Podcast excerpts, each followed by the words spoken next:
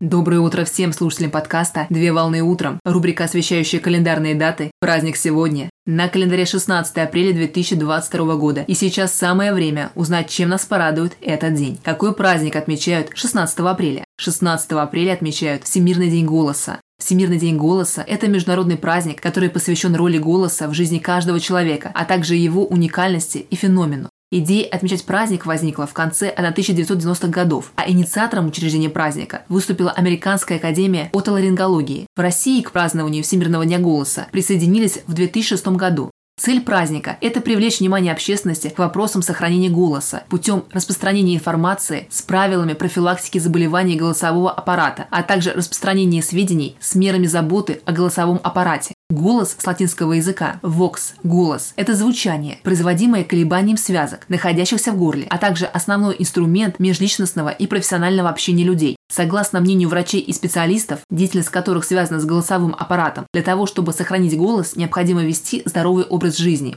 В праздничный день все интересующиеся вопросами профессионального владения голосом и здоровьем связок могут посещать образовательные медицинские лекции и тематические мастер-классы, на которых специалисты рассказывают о влиянии вредных привычек на голос, а также все желающие могут посетить открытые уроки по вокалу с профессиональным педагогом для того, чтобы освоить начальные азы профессии певца или певицы.